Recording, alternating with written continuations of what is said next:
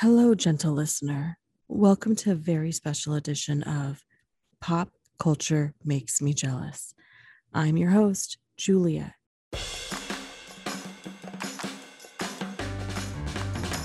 When Bridgerton exploded all over Netflix and the rest of the internet, we as humans accepted this eight part series with open and eager arms.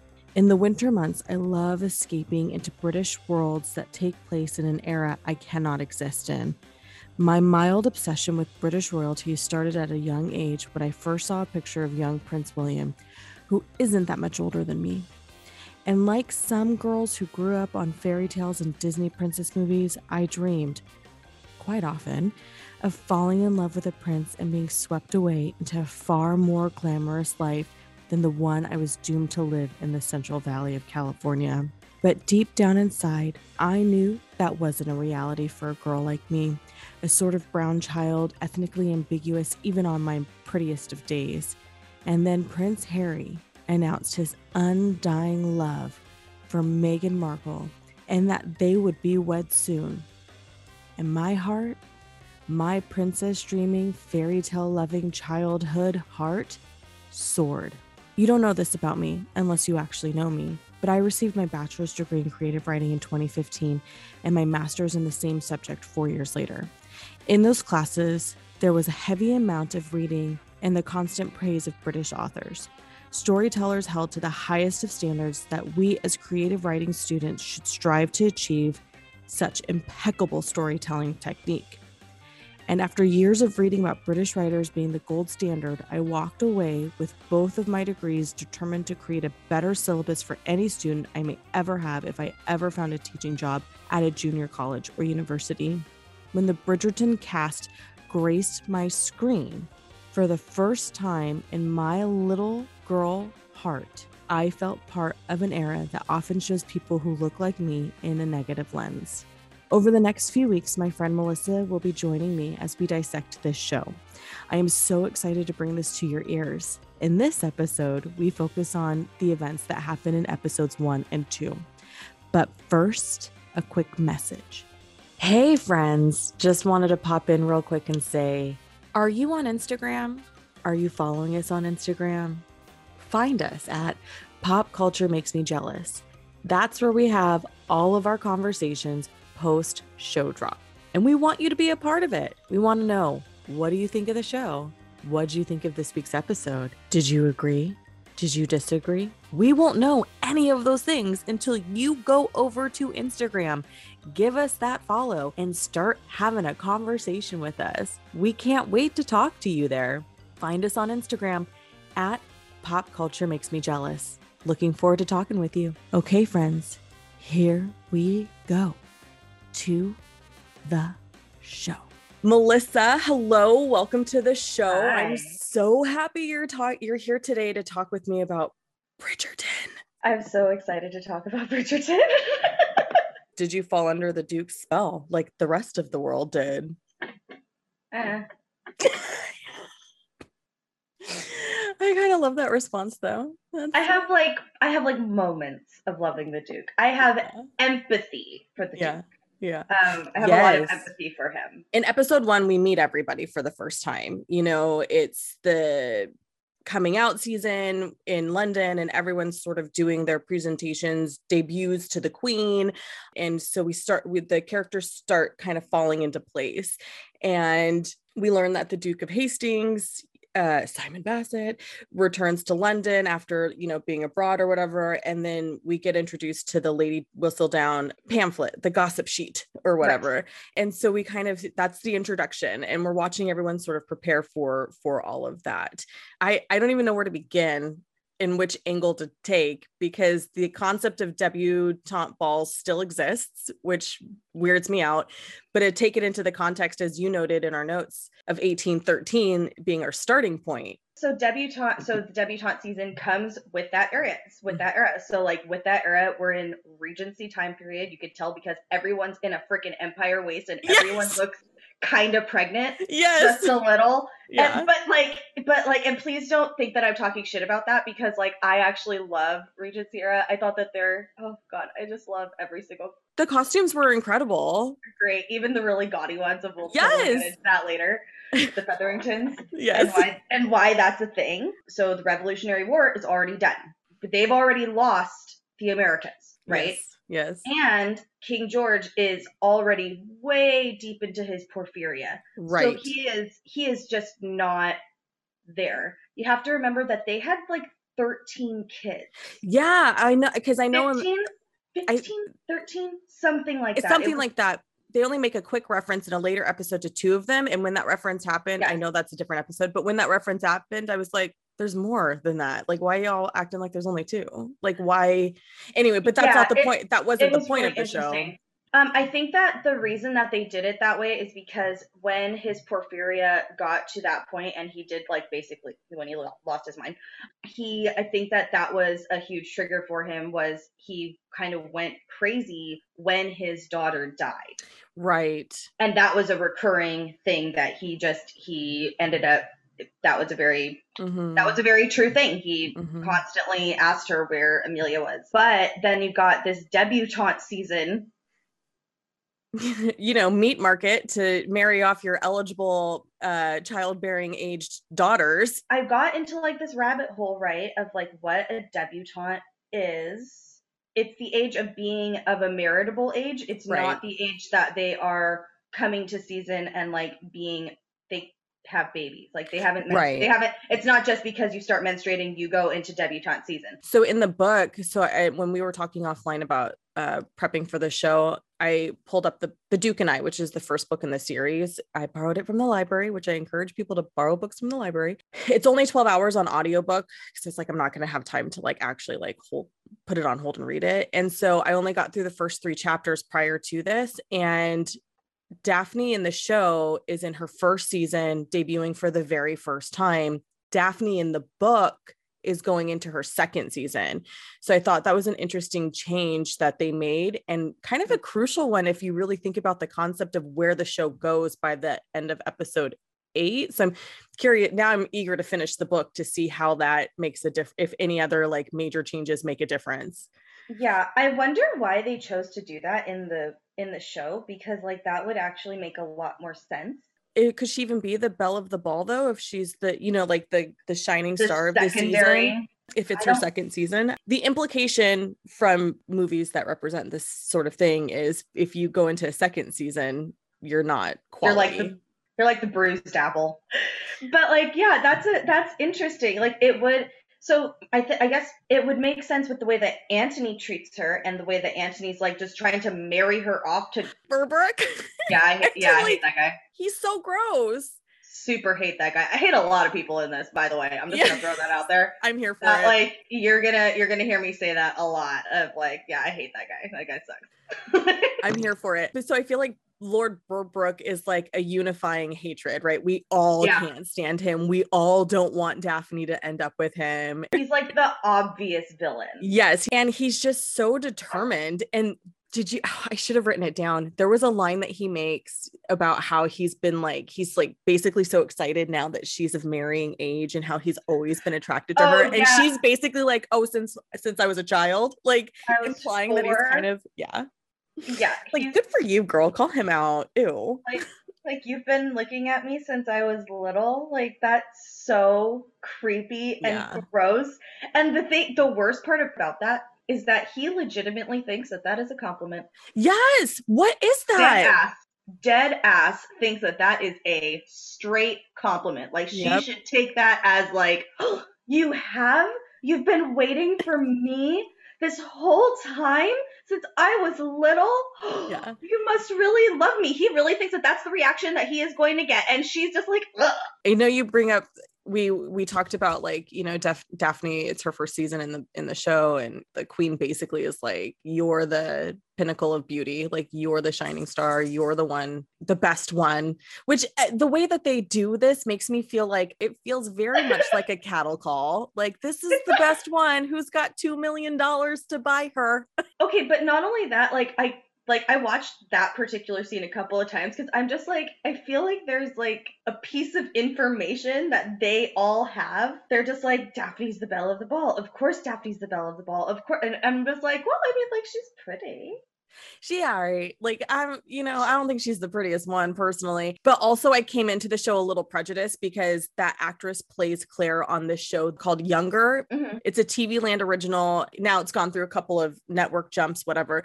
But the point is, is she plays Claire on this show. And I don't like that her character on that show. Like I can't stand her on that show. So Oh, when okay. she shows up on this show and she's supposed to be this like chaste, beautiful, the belle of the ball. And I'm like, that's the bitch that hurt Nico. I have to work to get past that.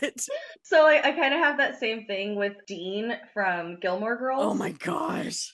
Like I don't like Dean. I think Me that either. he sucks. I think he's really crappy character. Like so I refuse to watch that other show that he's in. Supernatural. Sure, whatever. I don't I don't like it. I don't I've never watched a single episode of it. Not a I've never watched a, a second of it. Yeah. Because I don't like him that much as Dean. Isn't it just- funny how that kind of stuff in, like influences us in like how we consume like somebody else's or just consume yes I find it hilarious. But And then because she's doing an Irish accent on Younger, which sounds terrible. So to go from hearing her using like a mm, Irish accent to using her natural, so then I had then I struggled with the way she said words. Like I'm so like there's certain things where I'm just like I just feel like are you really British? I'm confused, Are which is mean. I had a hard time Oh. getting into Daphne being the belle of the ball based on her Younger character. I think that just with the with her being the belle of the ball, right? I think Yeah. that it's just so strange this like criteria. What is it? Did she pick the right color that season? Right. And and that's like a serious question. Did she pick the correct color that season? Because Mhm. at that time, like you notice most of these girls are wearing the same color tones. Yes, which is what makes the Featherington so fabulous. we could talk about that in a moment, but continue just- your thought. Right. But like, so they all have to kind of pick their bolts of fabric, right? They Mhm. pick their specific color, and then all of their dresses are made from this color weft, which is gorgeous. And it's such a cool concept of because then you know what family is which. Right. That was an easy way for them to know, like, who's from what family. Oh, well, this Mhm. family has these colors this year right. and the daughters are wearing X, Y, and Z colors this year. The Featheringtons, because they're in so many different colors, that Bold shows colors too, bright and, and- bold. bold colors that um were cheap. Like they're wearing out of date, out of season clothing. They're probably wearing clothing that is fitted for them and Mhm. not custom and not custom made. And based on the fact that they are able to wear so many different colors throughout the season is actually like a negative thing on them. Like because it shows like you didn't pick a color this season. Right. Yeah, there's a mm. reference in a later episode when Madame Le- Delacroix comes. and- yeah. And so one of the daughters like holds up the dress. She's like, oh, this needs to be sized down or like adjusted for me. And I just thought that's really interesting. And that's really interesting because we never see them in the shop getting like Nope. fitted. We always see them in the shop to talk to the modiste. You know what I mean? Like we don't see them on the little pedestal the way that we do with the Bridgerton girls. that's a thing. They're doing that's a very purposeful thing that they're showing us that like, huh, they're in this world kind of. kind of they're trying real hard the other thing that in the first three chapters of the book that you learn is that mr uh, lord featherington is he's already dead in the book Oh. they reference him in i think the third chapter when lady featherington says he's been dead already for three years and there's a fourth sister and her name doesn't start with a p i was like what what am i doing why am i listening to this right now What? should i be a tv show purist at this with this Why doesn't her name start with a P? That's weird. First of all, that's just freaking weird. yeah Did they not like that one? I don't know. Back to the Featheringtons, though, when we sort of first meet them and their family, Penelope's reading, and Lady Featherington says to her, Penelope, put down that book at once. You'll spoil your thoughts. And it's just like, oh my God. I love phrases like that. I, Right. lo- I love them because, like, you really have to dissect them, right? You're just like, what does that mean? hmm You will spoil your thoughts. What, like, spoil them with My own thinking? I Like, don't know. thinking? Can you no longer manipulate me into believing whatever you want me to believe if I'm thinking for myself? right pretty much like that's exactly what that means and you're just Yeah. like huh Yeah, it feels icky. That's why I love her relationship with Eloise. So Eloise is the second sister, but she's number five in Yes. the line of the eight Bridgerton children. And so that's what I think makes her relationship, Eloise and Penelope's relationship kind of special because Penelope kind of wants to have the freedom that Eloise has, but Eloise is very much like she you could see it in her face. She's like panicked about how she has to debut and like she doesn't want to Yeah. do any of those things. like I'm just no i want to stay here and read my books and i want to go to university and i want to be awesome okay in the book though have you read anything about the other sister francesca No, I haven't made it that far yet. So I'm at the point where they are Really at the first. Yeah, like she, I told, and because I totally forgot about her until the end when they're like, "Oh, Francesca, Aunt Winnie has written Francesca's coming home," and I'm like, "Oh yeah, there was a Francesca. I totally oh, yeah. because there's an f it would be weird if there wasn't Yes. So for anybody listening, the Bridgerton siblings, there's eight of them, and they're named in alphabetical order. So Anthony is the oldest boy, then Benedict, then Colin, then Daphne, and Eloise. Eloise, Francesca, Gregory, and Hyacinth. Which i I was like, love that name yes. so much it's so extra The whole concept around Daphne being, you know, of marriageable age and trying to get her married off and Anthony's just flawed dedication to making that happen. But then with her two older brothers, and I think I noted this a couple of times in our notes, two older brothers who are deemed too young to get married, but Daphne is totally age appropriate to get married. Every time that came up, I was just like, fuck this shit. Come on. Mhm. No. Colin can totally get They're not married. He's not too down. young. Come on. If Daphne can get married, Colin can get married. part part of it is that during this time period women would usually die during childbirth Right.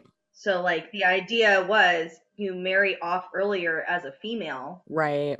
because you're probably gonna die Yeah. the younger you have your children the less likely are you you are going to die Yeah. in that time period Right. like while it's it's bullshit that they are not of meritable age and she is of meritable age like in retrospect it does kind of make sense because the longer Yeah. and longer it takes for them to get pregnant it, the longer and longer it takes for her to get pregnant the like it's it just increases her chances of like basically hemorrhaging and dying I specifically get whi- forget which episode it was, but we see that in the episode where we learn about more about the Duke of Hastings and his, you know, Yeah. his existence coming in to the world and just the way that his um that whole situation with his mom, which is very sad. I know like the Viscount, the older brother, Anthony, being the head of the household because you know his father's no longer with us. Gosh, that's got to be hard because you have seven younger siblings that your mother is still technically I guess. Um, uh, and her and his mother he also has his mother to now care to now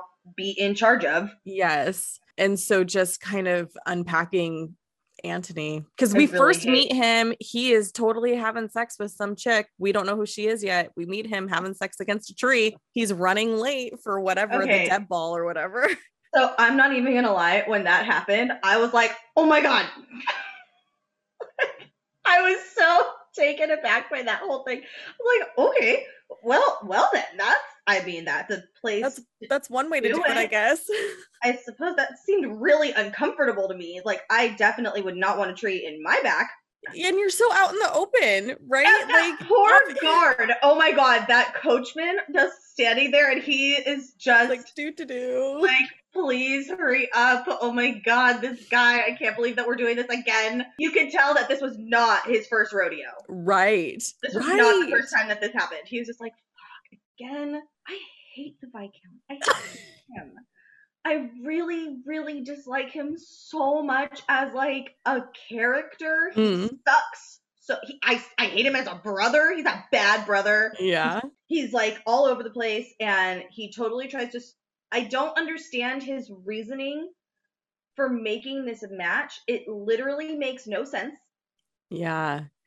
Yeah, he talks about because you know the conversation that he and his mom have about like you're because I thought it was really interesting how she's like you want to be the head of the household but you're not really being the head of the household like your father would Right. be doing what he needed to do to get an appropriate match for Daphne but then somehow he can't interpret that correctly so he finds like the actual biggest douchebag in all of London to like, well, he's not seen going in and out of brothels and he doesn't have any debts and like all these things that you would think are like good on paper, um, which right. they are good on paper, but in reality, like the reason why he's not seen coming out of brothels is because Lord Berbrooke is disgusting and probably not even a prostitute would have sex with him. Or he's gotten, he's probably gotten kicked out of the brothel. Kicked out. That's probably more likely, right? Like his behavior was because probably so atrocious because he does. That's the thing. Like, don't get it twisted that brothels were just a place for men to go and do whatever they wanted right. to women.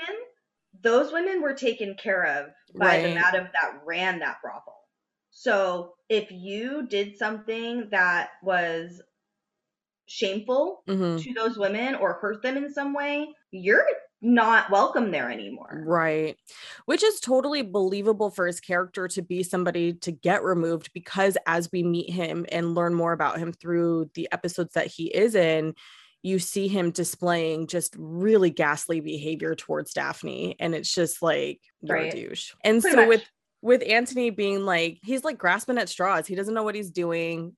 I got the sense that dad maybe died suddenly. I don't know because I'm not the, at that part in the book and they never really address it in the show. You know, the way that the girls are groomed to be these debutantes and then good wives and what have you, I didn't get the sense that the same happened for Anthony becoming Viscount. Well, I think that that's pretty that's pretty evident to all of these younger men that we see, the mm-hmm. Viscount, the, even the Duke. The Duke was groomed to technically yes be well educated mm-hmm. and he was he like i said well educated and he was very he was very well educated socially and academically but he stayed far away or at least in the show he stayed far away from the hastings household mm-hmm. he did mm-hmm. not really realize the depth of the job until he became the duke and until they're married and, and way into the um like you know way later on in the season yeah and so it kind of seems like, and that's referenced over and over and over again, how the girls are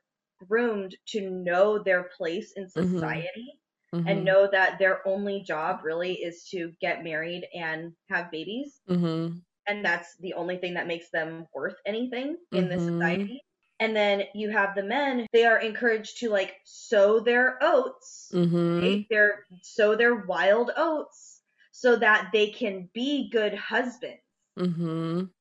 And it is encouraged for them to do all of their wild partying, partying and get all of that out of their system as a young man because women aren't allowed to have that. They don't we have to they have to be demure. They can't yes. do like wild partying and doing all of these things. You get that freedom when you are married and right. taken care of. Right. Which is so interesting. Especially because you could be so easily ruined if you even, you know, have a innocent kiss with somebody or not so mm-hmm. innocent kiss with somebody. There's not a lot of innocent kissing in this show. I'm Mm-mm. going to throw that out there. Nope. Whoever the intimacy coordinator was, like, good job. Well there done, you. There was uh, some definite coordination.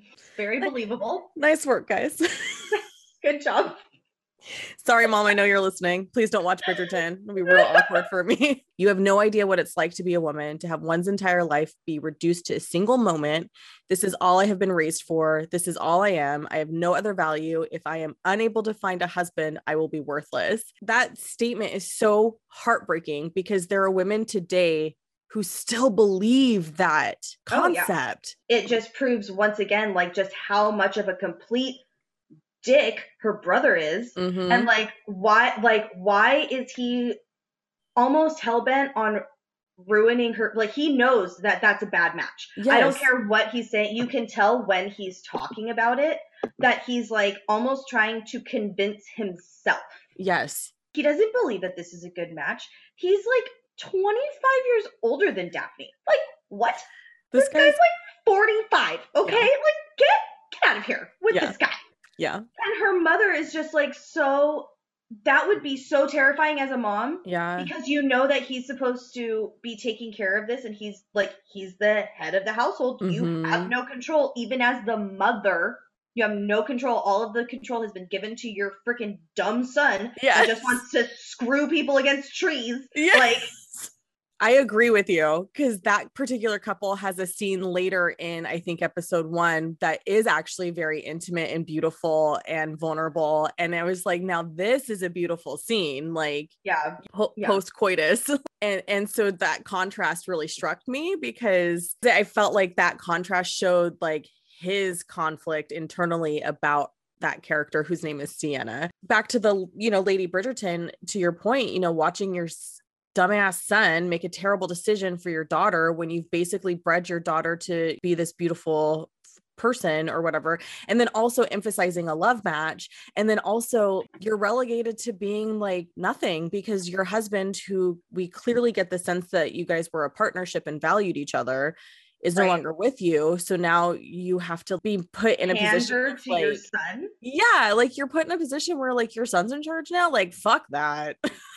Pretty much like I no, no thank you. You could no. I really felt for her having your time as the viscountess being cut short that had to have been hard. I think that it's just it's kind of degrading at the mm-hmm. same time like to to have to give up your control to your son mm-hmm. who you know is not doing the right thing in his own life, mm-hmm. who you mm-hmm. know is not taking his own role seriously and now all of a sudden it's season time and it's her oldest daughter having to go through her in this case in the show it's her first season mm-hmm. like that would be really difficult especially after getting coined as the belle of the ball and then like she thinks that she has such a high chance to get someone wonderful and high mm-hmm. rank not only high ranking but someone that she can have a good relationship with yeah down the line like a potential good relationship and then she's got her son just fucking it up.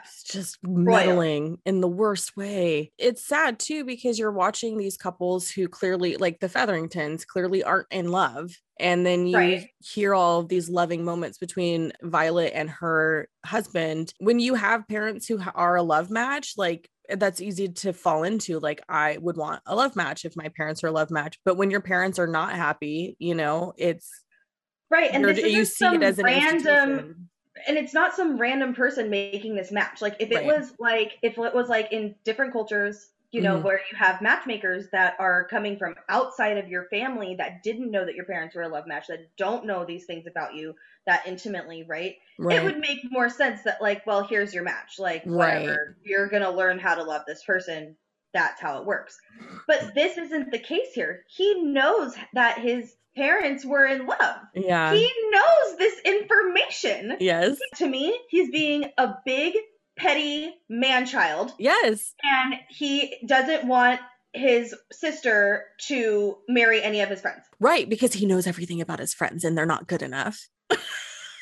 like, maybe or, maybe don't be that guy he doesn't or he doesn't want his friends to spout out information about him Ooh, I never thought about that. That's a fair point because you're you're not you know what? Because he thinks that nobody knows about him and Sienna, and everybody yep. knows about him and Sienna. All of his boys know about him and Sienna. So if she marries one of his one of his friends, what's going to stop them from telling her at some right. point in time? Right. And then what's going to stop her from telling her mom or confronting him and calling him out? And then all of his fun is all over because he's fucking an opera singer. Yep who I Maybe. just I didn't need all of her sex faces. Like that was just not good. She's not an unattractive person, but her sex faces were just real uncomfortable for me. Some sex faces just aren't that great though. It's so I true. kind of I yeah. kind of appreciated having that okay. because like it normalizes that like sometimes sex isn't that sexy looking. Sometimes it just is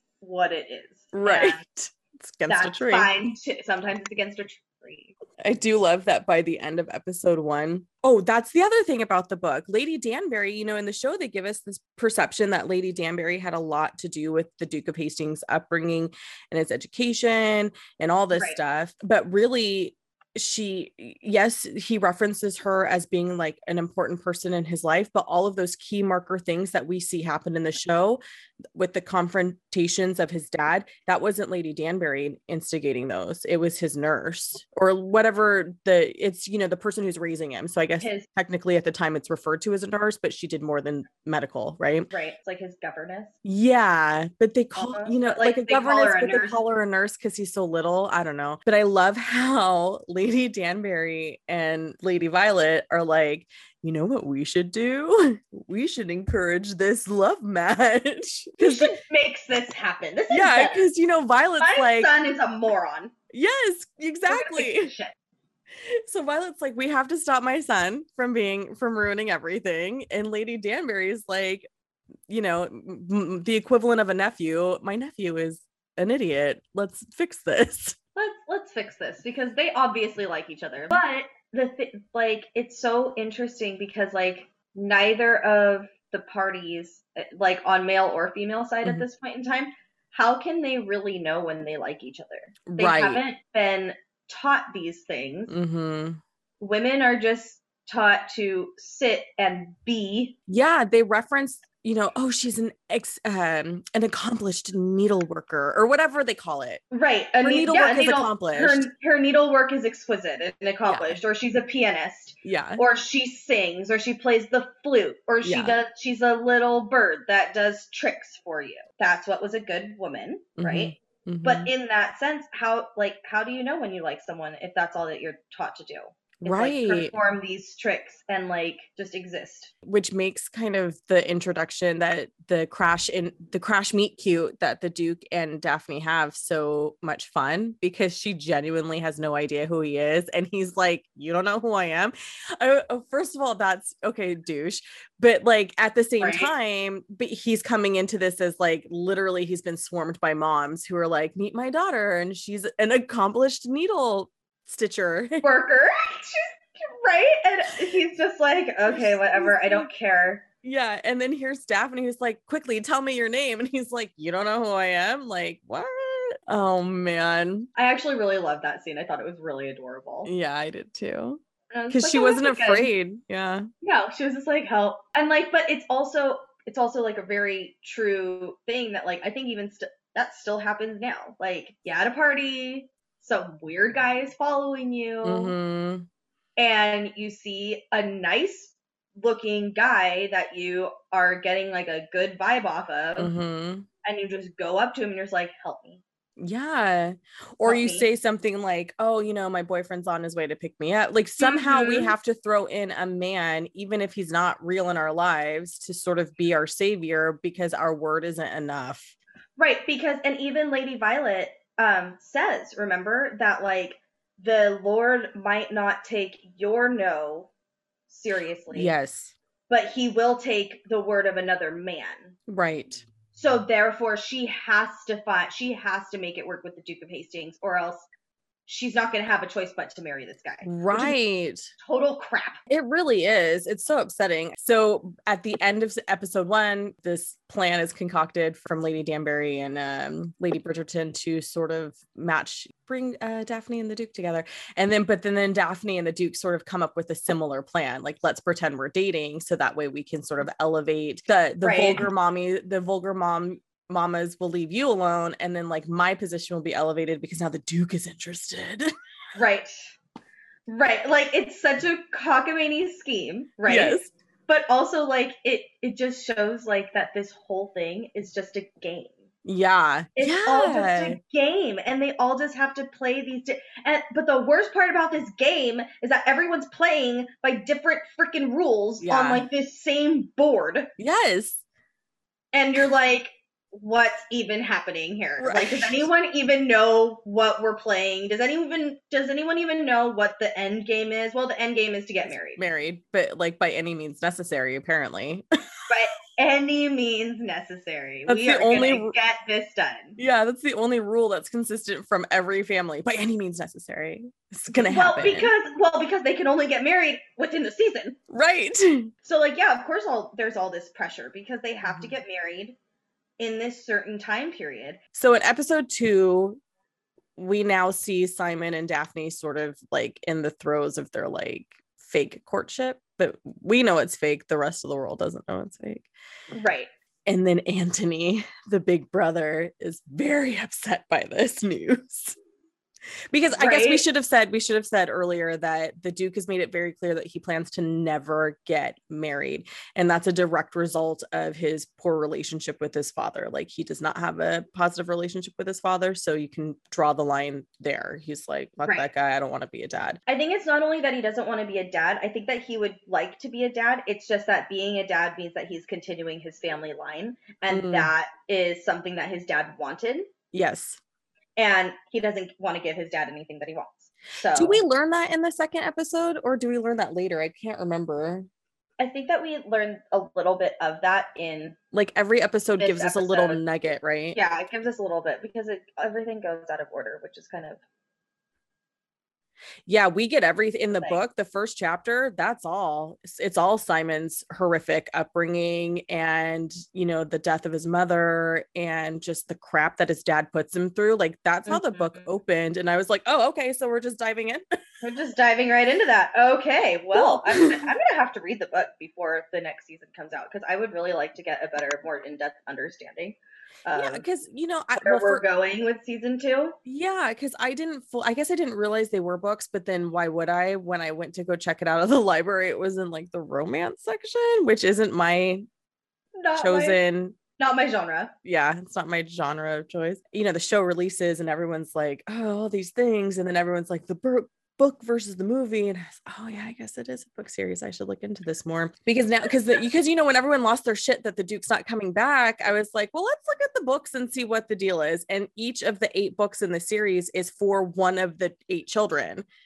So not knowing the behind the scenes drama stuff about him i'm thinking oh he's probably going to be less prominent because the next book is about Anthony and his search for a match and then and then you enlightened me about him having a little bit of a fit about not being so prominent in the second season. I thought oh that's interesting. But i think it's in this episode that we get the view of the duke of hasty of his mom simon's mom going into childbirth delivering the baby and it's just it's kind of a horrific scene. I mean if you're sensitive to maternal deaths on on screen you know it's definitely like a content warning situation because they do really get into it and the loss oh, of yeah blood that she experiences. And then the just again back to that cattle mentality the dad's just like you need to tell me now do i have a boy or not? And you're just like they they just got the shoulders out. Like calm down. Right? Like you need to chill for one. Yeah. and then like also like there was just no maternal medicine at this time and right. they treat her like a cow pushing out a calf he's so belligerent is he drunk who knows i would like to think that if he was drunk then that at least kind of not excuses his behavior but because if you're a sober person behaving that way during a childbirth like fuck Good you lord. Good. you I know because all bad he was so in childbirth but yeah it, he's so demanding during the whole thing you know and he's the i mean as you highlighted, you know, this blatant disregard for um, women's health and just women in general during childbirth. And it was just so upsetting to watch, not just because of the extent of how awful he was, but also because that kind of shit still happens today. Or not, I don't know what the actual statistics are behind it, but I do know that black maternal health is not great and you know the US isn't exactly at the top of their game. We're like number 3 in the world for maternal deaths, which is mind-blowing to me because we're such a developed country and we have quote the best medical system that this should not be happening in the way that it's still happening. No, it really shouldn't. Just the maternal mortality rate for women in the United States is um, it's 18.5 maternal deaths per every 100,000 live births. That's a lot. That's high. That's really That's high. Real high, guys. Yeah. Um, and then if we add in the statistic for people of color, for black women alone, it is 37 deaths per 100,000. That's too many. April 11th through April 17th is is Black Maternal Health Week, and a lot of public health agencies will do education and awareness for Black maternal health. And then like one of the days in that week is like specifically like Black Maternal Health Day. Maternal health as a whole, we need to do better, but especially for our communities of color. The fact is, is that women of color started off being manhandled in obstetrics, died in obstetrics, and died for obstetrics. And there's a reason that they're still dying at a higher rate. And it's because of the way that we handle Black women. And I think that if there's such a push for us to have children and to be mothers, then we need to be able to trust the system that is going to help us deliver said child. Because if you're going into it believing one thing, and then coming out of it not alive, that's a huge problem. That's actually kind of a perfect segue, though, into your next point, into Eloise asking, Yes, how one becomes with child. Yes, like, oh man, at first, I'm just heartbroken that this is not a conversation that girls and women are talked to about. And even now to this day, we still have like a weird, awkward relationship with being able to talk with young girls and women about how this happens. so, how so pregnancy that, comes to be. Yes, yes. Penelope's family, the Featheringtons, have this distant cousin that comes and stays with them for the season. And Lady Featherington realizes that her courses haven't come. So clearly right. that means she's with child. So they're veiling it as she's unwell. So Penelope and Eloise, their friendship, Penelope open but doesn't say that it's Marina. She says that it's somebody in the house. So then says it's the maid. The maid. So then like Eloise is like, but how does one come become with child if they're not married? Because in up until I don't know, 20 years ago, we still believed that you could only get pregnant if you're married. and like please let's let's just dive into that just a little bit. They legitimately believed that until the day you took your vows of marriage yeah. to your husband, you physically could not become pregnant. It is a it is actually a condition that happens with pregnant where with with marriage. Yeah. Like they know that it's in their body. They know yeah. that they're the ones that grow the baby because they know about their courses. Right, because you don't know you no one's talking to you about the honeymoon.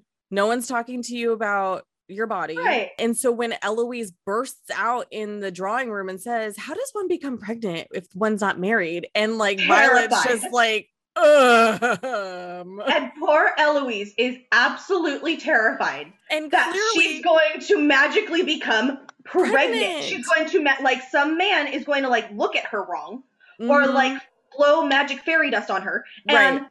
she is going to have a baby in her stomach and she's right. like how the fuck does this happen? I need to make sure that this doesn't happen to me. Yes.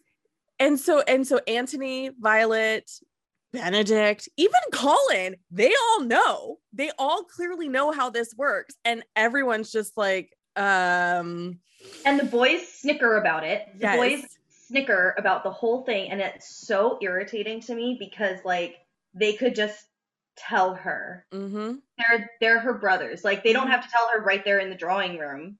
They could like pull her aside and be like, "Okay, look, especially because Eloise and Benedict have clearly a special relationship and we see them yeah. in their own scenes together being very vulnerable about expectations in the type I of family that. that. they are and just the, I love it too. And so, you know, so that's the part where I'm just like this is kind of heartbreaking because you can be really close to somebody in your family but yet there's still going to be a level of mistrust. Yeah.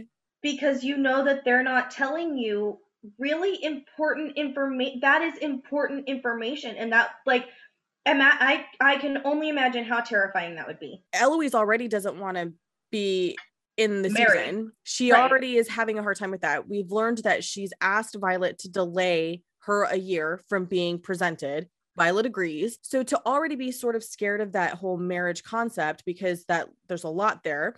And then to think like you can you can become pregnant without being married like what? like you can like i can do all of these things and i cannot get presented and i cannot get married and i can do all of these things that i in my head i want to do and start all of these things that i want to do and i can still end up pregnant. Yeah. And then if i end up pregnant without a without a husband mm-hmm. i'm ruined forever. Right. Terrifying. I think eloise is my favorite character on the show. She's definitely up there in mine yeah. I really love her a lot. I really love Lady Danbury too. oh yeah, Lady like, is pretty awesome. She takes no shit from Yeah. anyone. Like it's so great. I think we still have Lord Berbrooke as an issue in season in episode two. We have that whole issue of Anthony not really fully considering the arrangement with Berbrooke. And like you, to your point, he knows that this guy's not a great person and he sort of makes references in the early part of episode one. But then for some reason by episode two, he's forgotten all of the things that he hates about him and moves forward, which is stupid. Let's just start grasping at straws. Yeah. Anthony. But I do love that like Violet kind of always calls out Daphne and she's like, I can see that you're in love. And like she's just like, you guys are in love about her and Simon. Like you guys are love. You're totally in love. And and Daphne just feels so guilty because she's like pretending and faking. And you're like, but are you though? But like, and then that's such a, but it's such a true thing that people still, people still do that. Like, yeah. it's still a thing. People don't ever want to catch feelings. As, Yeah. As now that say. Like, no one ever wants to admit that to the other person because if you admit it to the other person, then that means it's real and that you have that you have the pressure Mhm. and semi obligation by social standards to like be together.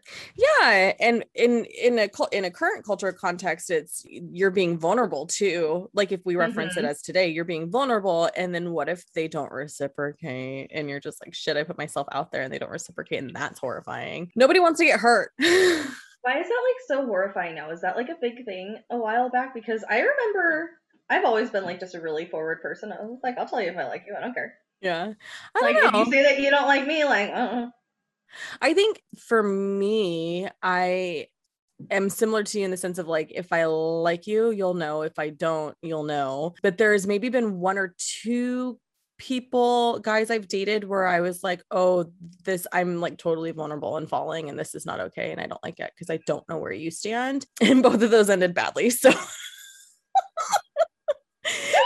so now I'm like, you know, 37 and I'm just over here like um, I'm ready to like catch feelings, but you're ready. You're ready for the feelings. Yeah, but also like I'm just I feel like I'm too old to get hurt. So let's like let's make this work, people. like I've had enough hurt in the last 17 years. Can we just like bring Well, on right. a good one? And like, you don't want someone to end up acting like Simon, the total fuckboy in this situation. Yeah. And like, he totally likes her. She totally likes him. She From the totally- jump, he liked her. like, from the jump. jump, like yes. He liked her because he she didn't know who he was. Yes, and he and she just like could have a real conversation with him and he wasn't she wasn't like faking swooning to get his attention. The swooning. The I love swooning. I love the swooning. I Brings really me- love that. yeah, I think ma- it's so funny.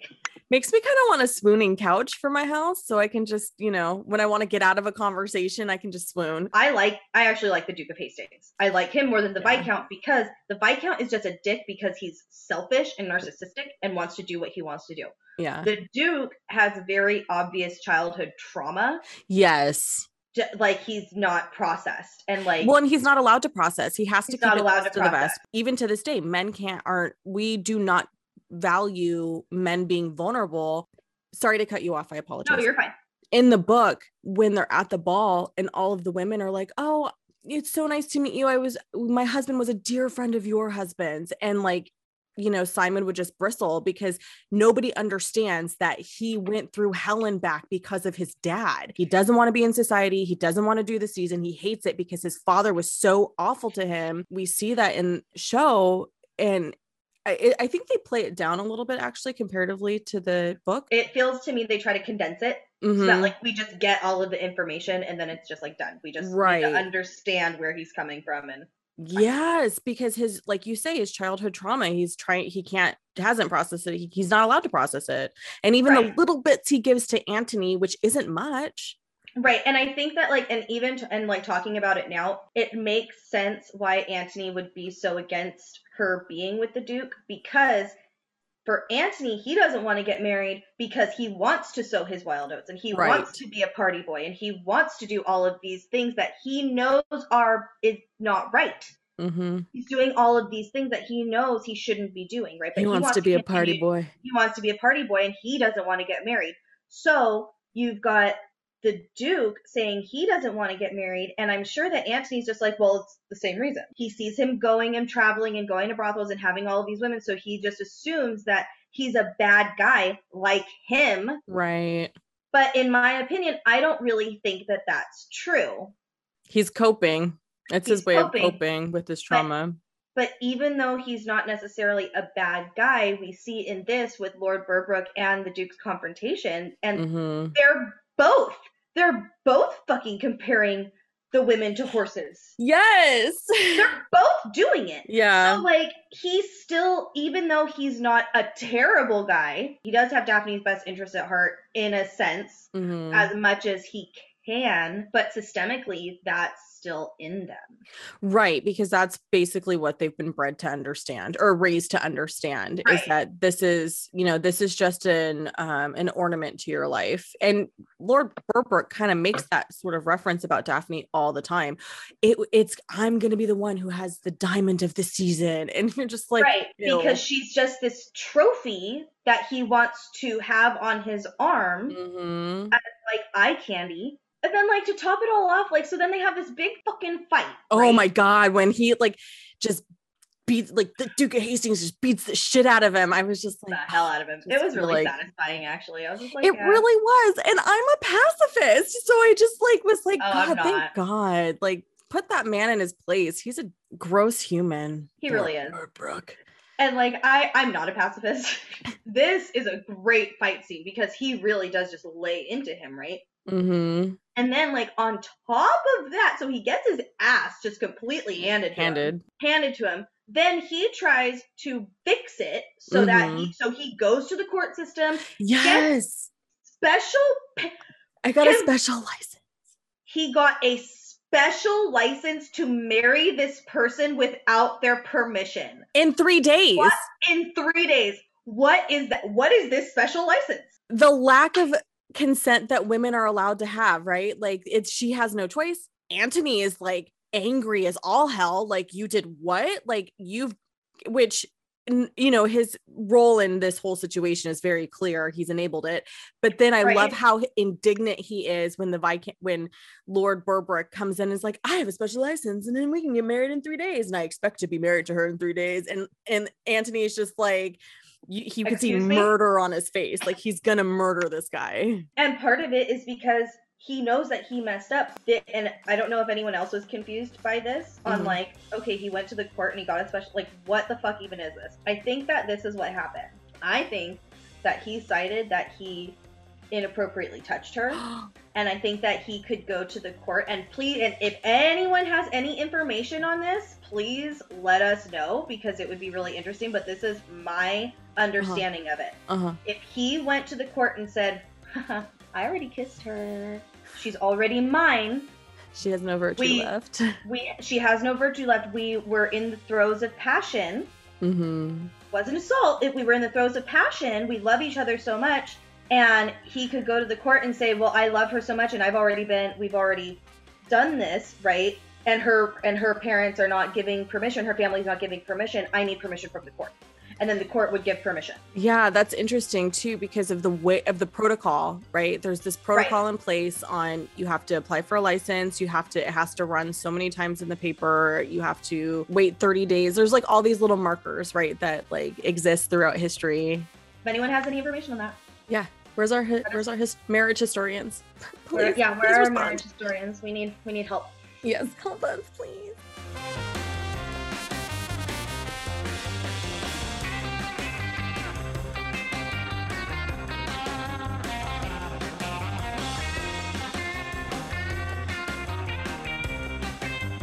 Without any digging, the surface of fairy tales and princess movies is that marriages feel like a love match.